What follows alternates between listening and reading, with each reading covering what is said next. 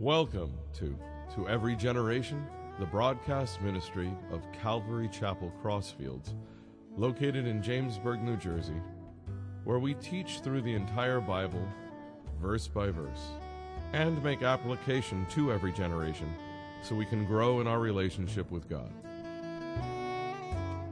I really feel it was laid on my heart to really do a study on the people of the Bible. How did they start off? What did they experience? Where did their lives end up? Why did God even include these people in the Bible? How did God use them? And I believe the things we'll learn about them can help us have a deeper understanding of the Bible and a deeper walk with God. So over time, I'm going to be covering the 12 apostles. And tonight, I'm going to start with Peter. He's not up there.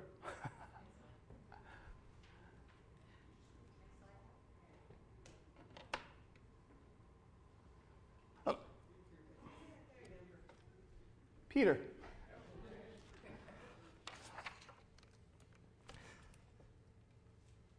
Simon Peter was a brother of Andrew, another apostle. Peter was active in bringing people to Jesus. He was an author of the Bible. Little is known of Peter's life prior to meeting Jesus. His name was Simeon, often shortened to Simon. His surname was Barjona, which is Aramaic for son of Jonah, and Jonah being his father's name.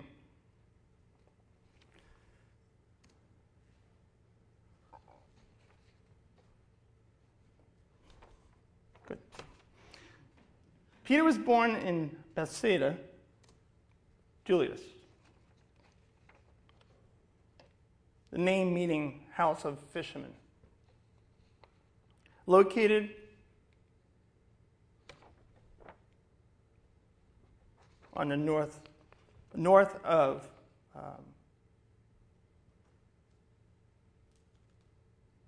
Galilee. Yeah, that's it. Sea of Galilee. And east of Jordan River. By the time Peter met Jesus, he had married and moved a few miles west of Galilee, town of Capernaum. And this is where Peter and Andrew went into partnership with James and John, the sons of Zebedee. Before they encountered Jesus, Peter and Andrew traveled down the Jordan Valley to hear the prophet John the Baptist. And that kind of told me that Peter and Andrew really wanted to know the word and hear it all they can. So what kind of man was Peter? Turn with me to Luke 5, verses 1 through 6. Again, that's Luke 5, verses 1 through 6.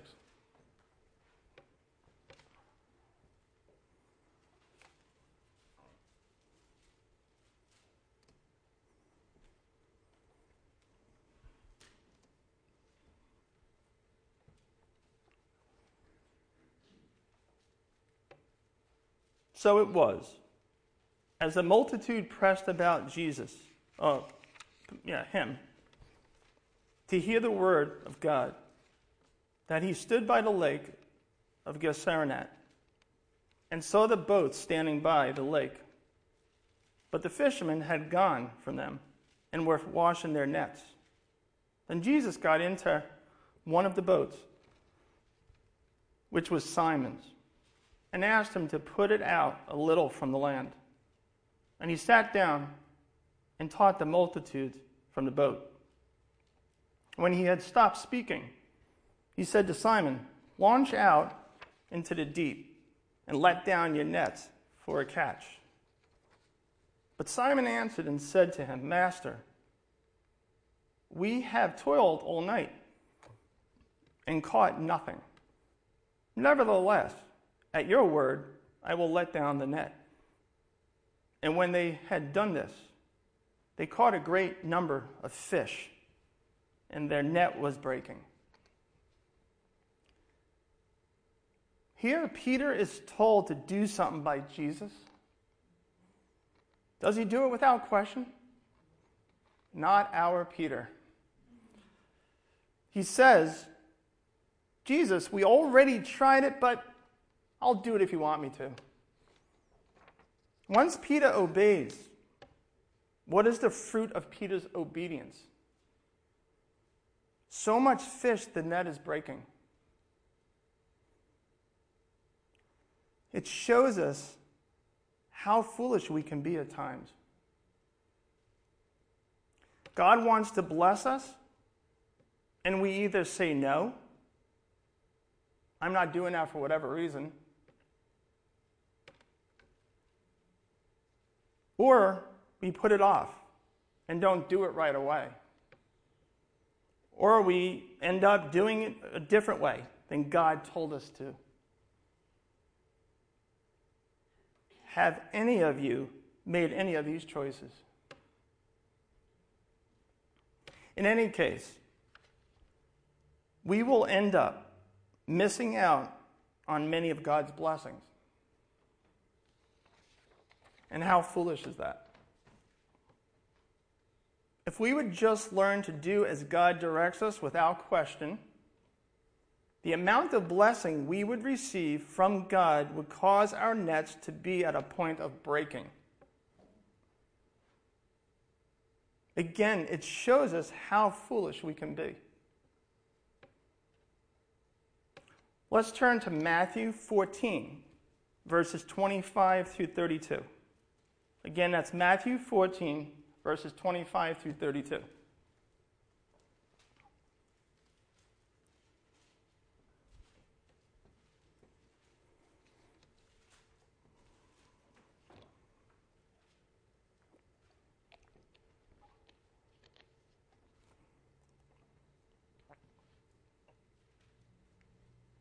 Again, that's Matthew 14, 25 through 32. Starting at verse 25. Now in the fourth watch of the night, Jesus went to them, walking on the sea. And when the disciples saw him walking on the sea, they were troubled, saying, "It is a ghost." And they cried out for fear. But immediately Jesus spoke to them, saying, "Be of good cheer, it is I. Do not be afraid." And Peter answered him and said, "Lord, if it is you, command me to come to you on the water." He said, "Come." And when Peter had come down out of the boat, he walked on the water to go to Jesus. But when he saw that the wind was boisterous, he was afraid. And beginning to sink, he cried out, saying, "Lord, save me." And immediately Jesus stretched out his hand and caught him and said to him, "O you of little faith, why did you doubt?" And when they got into the boat, the wind ceased. And yet again, Peter starts off good. He's just trucking along on the water. But he takes his eyes off Jesus and focuses on the storm around him. His fear kicks in, and Peter sinks. Peter cries out, "Lord, save me." What does Jesus do? Because of who he is, Jesus reaches out to him. Peter grabs his hand, and Jesus saves him.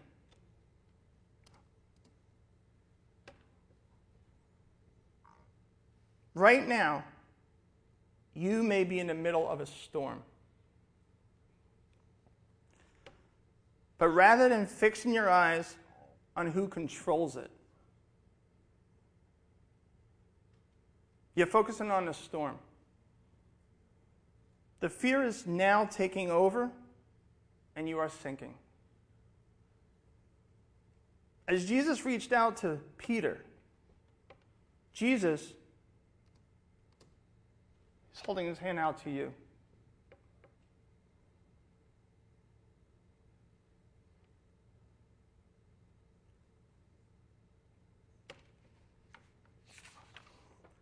But you need to take that step of grabbing his hand. You know, he may or may not calm the storm, but he can give you peace.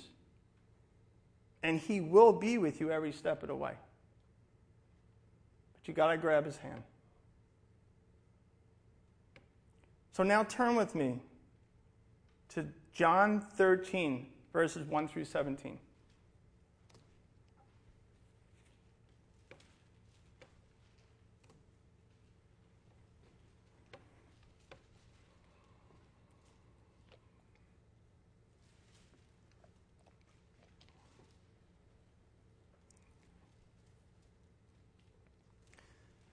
Again, that's John 13, verses 1 through 17, starting at... Now,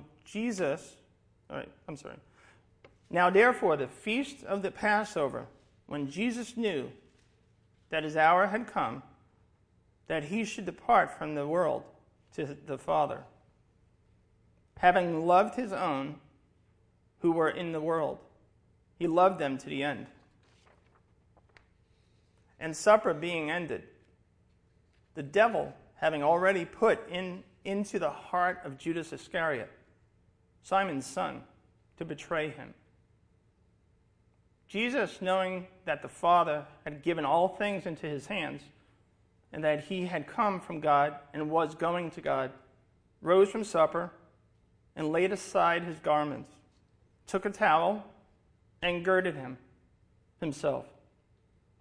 After that, he poured water into a basin and began to wash the disciples' feet and to wipe them with the towel with which he was girded. Then he came to Simon Peter, and Peter said to him, "Lord, are you washing my feet?" Jesus answered and said to him, "What I am doing you do not understand now, but you will know after this." Peter said to him, "You shall never wash my feet." Jesus answered him, "If I do not wash you, you have no part with me." Simon Peter said to him, "Lord, not my feet only, but also my hands and my head." Jesus said to him, "He who is bathed needs only to wash his feet, but is completely clean. And you are clean, but not all of you." For he knew who would betray him. Therefore he said, "You are not all clean." When he had washed their feet, taken his garments, and sat down again, he said to them, "Do you know what I have done to you? You call me teacher and Lord, and you say, well, for I am. If I then, your Lord and teacher, have washed your feet, you also ought to wash another's feet. For I have given you an example, that you should do as I have done to you. Most assuredly I say to you, a servant is not greater than his master, nor is he who is sent greater than he who sent him. If you know these things, blessed are you if you do them." You know, washing the feet, back then especially, walking around in the grime and dirt was pretty nasty. And the servants did it. So it was known as like a lowly job. But here, Jesus is trying to show Peter and the other disciples, if he, being the Son of God, isn't above washing your feet, neither are they. No one should be thinking they're above another. But again, Peter jumps to reacting rather than taking the time to understand what Jesus is trying to teach them. So Jesus had to rebuke Peter yet again. But I like that Peter right away receives and accepts Jesus' rebuke. Question to you. How well do you receive rebuke? When someone out of love for you comes to you about a sin in your life, do you make excuses? Do you get angry? Do you use the judgment card? Don't you judge me. I don't think that's Jesus-like.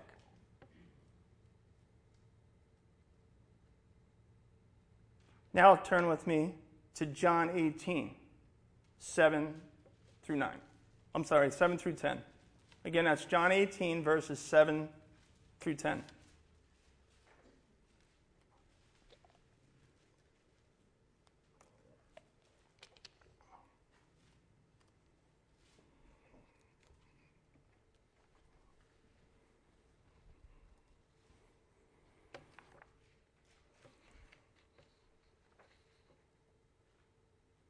Then he asked them again, "Whom are you seeking?" And they said, "Jesus of Nazareth." Jesus answered, "I have told you that I am he. Therefore, if you seek me, let these go their way, that the saying might be fulfilled which he spoke. Of those whom you gave me, I have lost none." Then Peter, Simon Peter, having a sword, drew it and struck the high priest's servant and cut off his right ear. The servant's name was Malchus. Well, there Peter goes again. He has the right intentions, but a bad response. He means well, but he overreacts. Jesus ends up telling Peter to put his sword back into the sheath. If Peter had taken the time, he would have noticed that Jesus was not running away. Jesus didn't even take the soldiers out because he could have. And if Jesus didn't have a problem with the arrest, why should Peter? But Peter reacts right away, and Jesus has to tell him to stop. How many times in our life have we done this? Overreacting rather than listening to what someone is saying. Or even getting ahead of God. It might be because we feel we might need control of the situation. Or because we're impatient and we just don't want to wait. I have found when I have done that, I end up making mistakes. Just like Peter.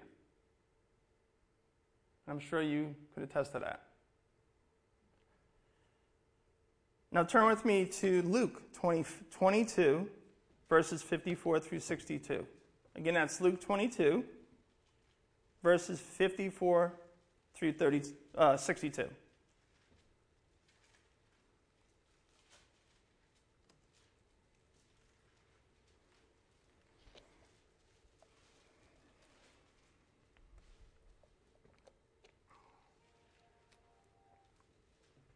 Again, that's Luke 22, verses 54 through 62.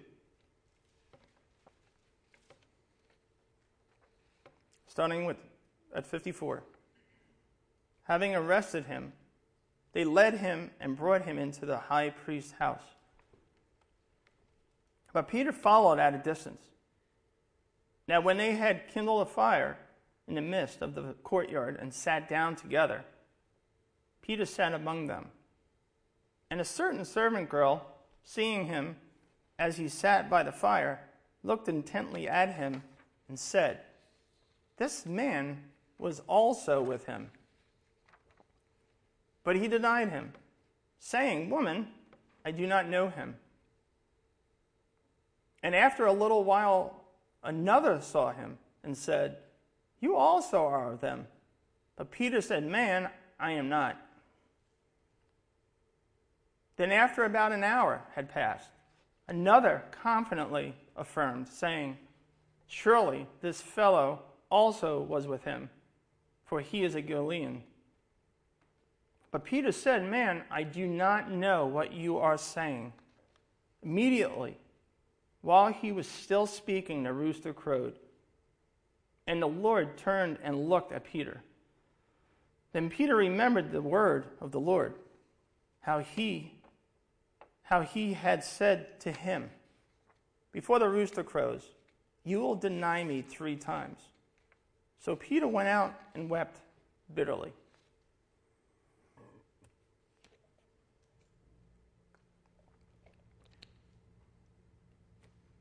Peter may have had the right intentions again, but when it came down to the rubber meeting the pavement, Peter sang a different tune.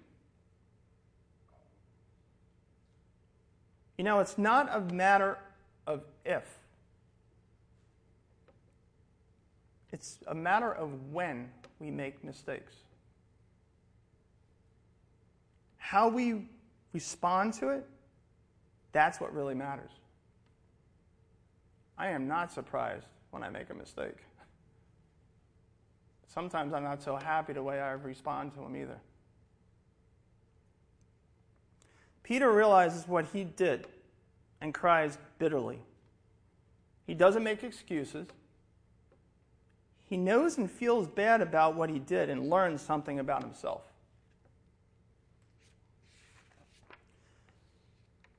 You know, the way we start out doesn't have to be the way we end up. Our past does not dictate our future. Everyone has a second and third and fourth chance, just like Peter. As God showed Peter grace, God shows us grace as well by giving us multiple chances. Grace every day. Now, I want to go over Peter's journeys and how he was used after Jesus' ascension.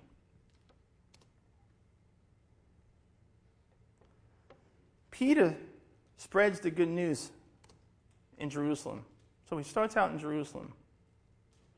On a day of Pentecost in 30 AD, 3,000 who hear the message become believers. 3,000. That's amazing. Again, that's in Acts 2, verses 14 through 41. You can find that. I'm going to have a slide later for these scriptures that I'm about to read about his journey. So if you want to write them down and read them on your own time, you can. And I highly recommend it. The next one is Acts 3, verses 1 through 4 and 22. Peter heals a lame man at the beautiful gate of the temple. He and John are arrested by the temple guards and told not to preach. So they stop preaching and go home. Or do they? Let's read. Now in Acts 5, 1 through 16. As the leader of the church in Jerusalem, over the next few years, Peter rebukes Ananias and Sapphira when they lie about the money they have received from selling some land. Back in chapter 4, believers decide to sell their land and houses and give the money to the apostles for people in need. In 5:4, Ananias and Sapphira, husband and wife, sold some property, but only gives a part of it, but claims it was all of it. So they lied. But what I like is what Peter does. He rebukes them. He says You are not lying to us. You're lying to God.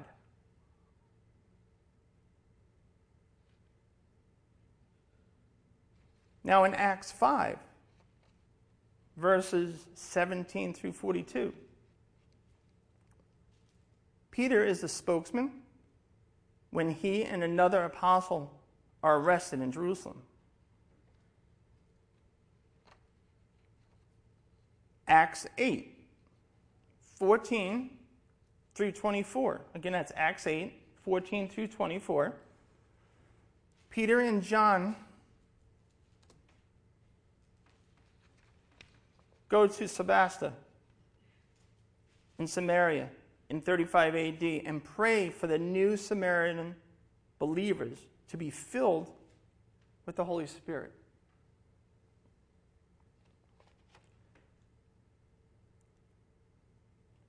In Acts 8, verse 25, they returned to Jerusalem, sharing their message en route in many villages in Samaria. So they don't ever let any of the persecution they received stop them from doing what Jesus commanded them to do. And that was to go out and preach what Jesus has taught them. In Acts 9, verses 32 through 35, later in the year, Peter visits the believers in Lydia. He heals Ananias, who has been bedridden for 8 years. So Peter gets to heal, and he's used to heal a lame man of 8 years. That's being used. In Acts 9, verses 36 through 43, Peter is called to the port of Joppa, where Tabitha, known as Dorcas, one of the believers, has died. Peter prays for her, and the dead woman comes back to life. Again, he's used to raise a woman from the dead. Acts 10, verses 1 through 8. Cornelius, a Gentile, God-fearing centurion belonging to the Italian army, has a vision of an angel who tells him to send for Peter in Joppa. In Acts 10, verses 9 through 23, Peter, praying on a flat roof of Simon the tanner's house in Joppa, also has a vision in which he is told not to call anything unclean that God has made clean. Shortly after this, Cornelius, two Gentile servants and his attendant, arrive in Joppa. Peter invites them into the house. Peter invites them into the house to be the guests, although Jews would not normally eat with Gentiles because they were regarded as ritually unclean. And eating with them would make a Jew unclean. And then in Acts 10, verses 23 through 48, Peter travels to Caesarea towards the end of 35 AD and shares the good news of Jesus' death and resurrection with Cornelius' Gentile family and friends. The Holy Spirit falls on all present and the 6 Jewish believers from Joppa.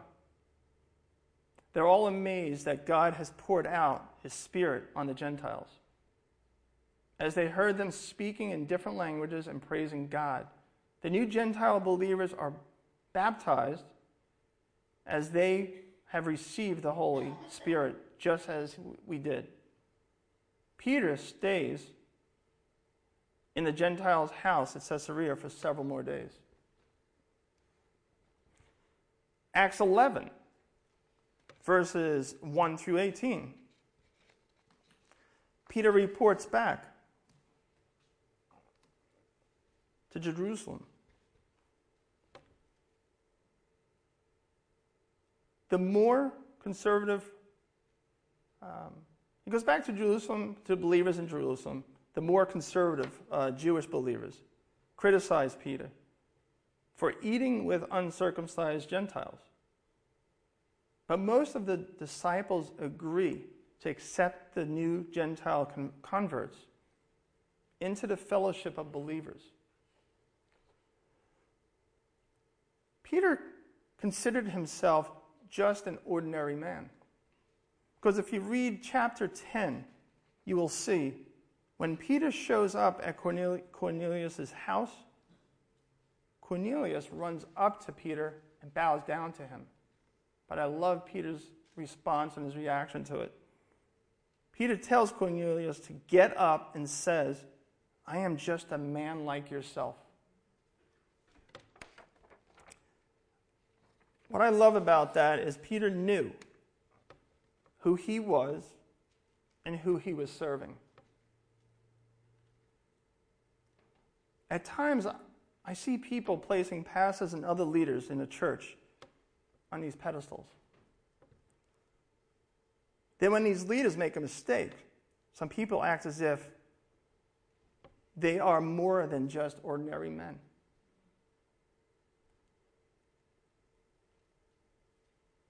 I don't mean to break anybody's bubble, but we leaders make mistakes, just like any other man. The only difference is we decided to be obedient to God's calling to leadership.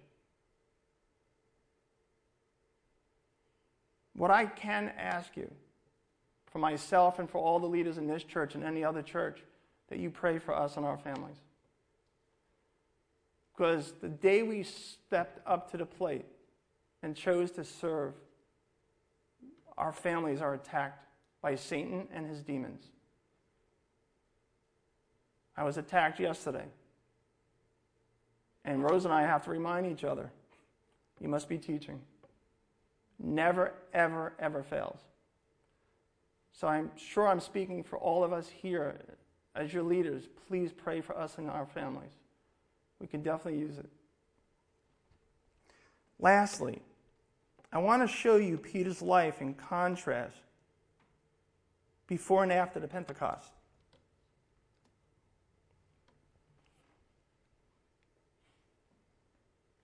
Once coward, now courageous. You find that in Matthew 26, verse 58. Once impulsive, now humble. Found in John 18, verse 10. Once ignorant, now enlightened. Found in Matthew 16, verse 21 through 22. Once deeply inquisitive, now submissive. Found in John 21, verse 21 and 22. Once boastful for self or of self, now boastful of Christ. Found in Matthew 26, verse 33 and 34. And lastly, once timid and afraid, now fearless. Matthew 14, verse 28 through 31. And that's there if you want to write them down. Peter was an ordinary man who chose to follow Jesus and be obedient to his calling. It wasn't without making mistakes. We're going to make mistakes. But what matters is how we respond when we do.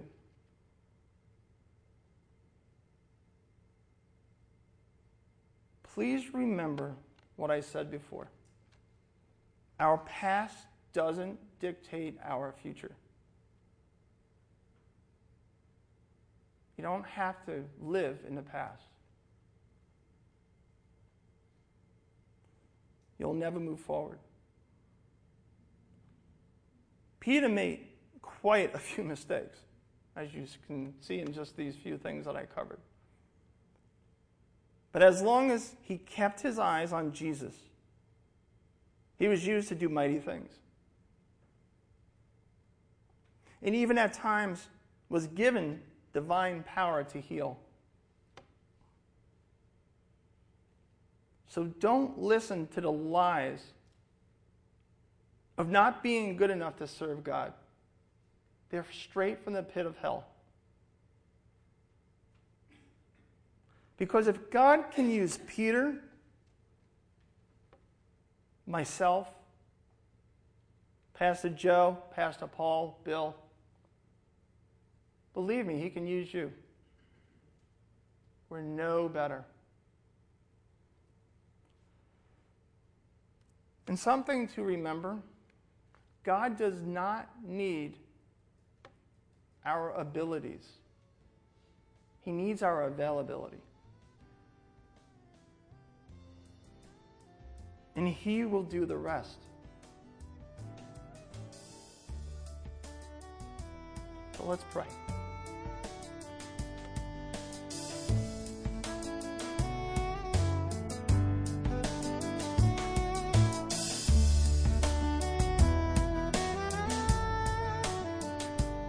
You've been listening to Every Generation from Calvary Chapel Crossfields.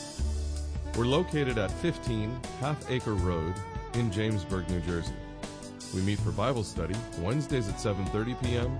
and Sunday service begins at 10:30 a.m. On Sundays, we have children's church for all ages in addition to infant and nursery care. You can find out more about the ministry here at Calvary Chapel Crossfields by going to cccrossfields.org. Thanks for listening, and may God bless you.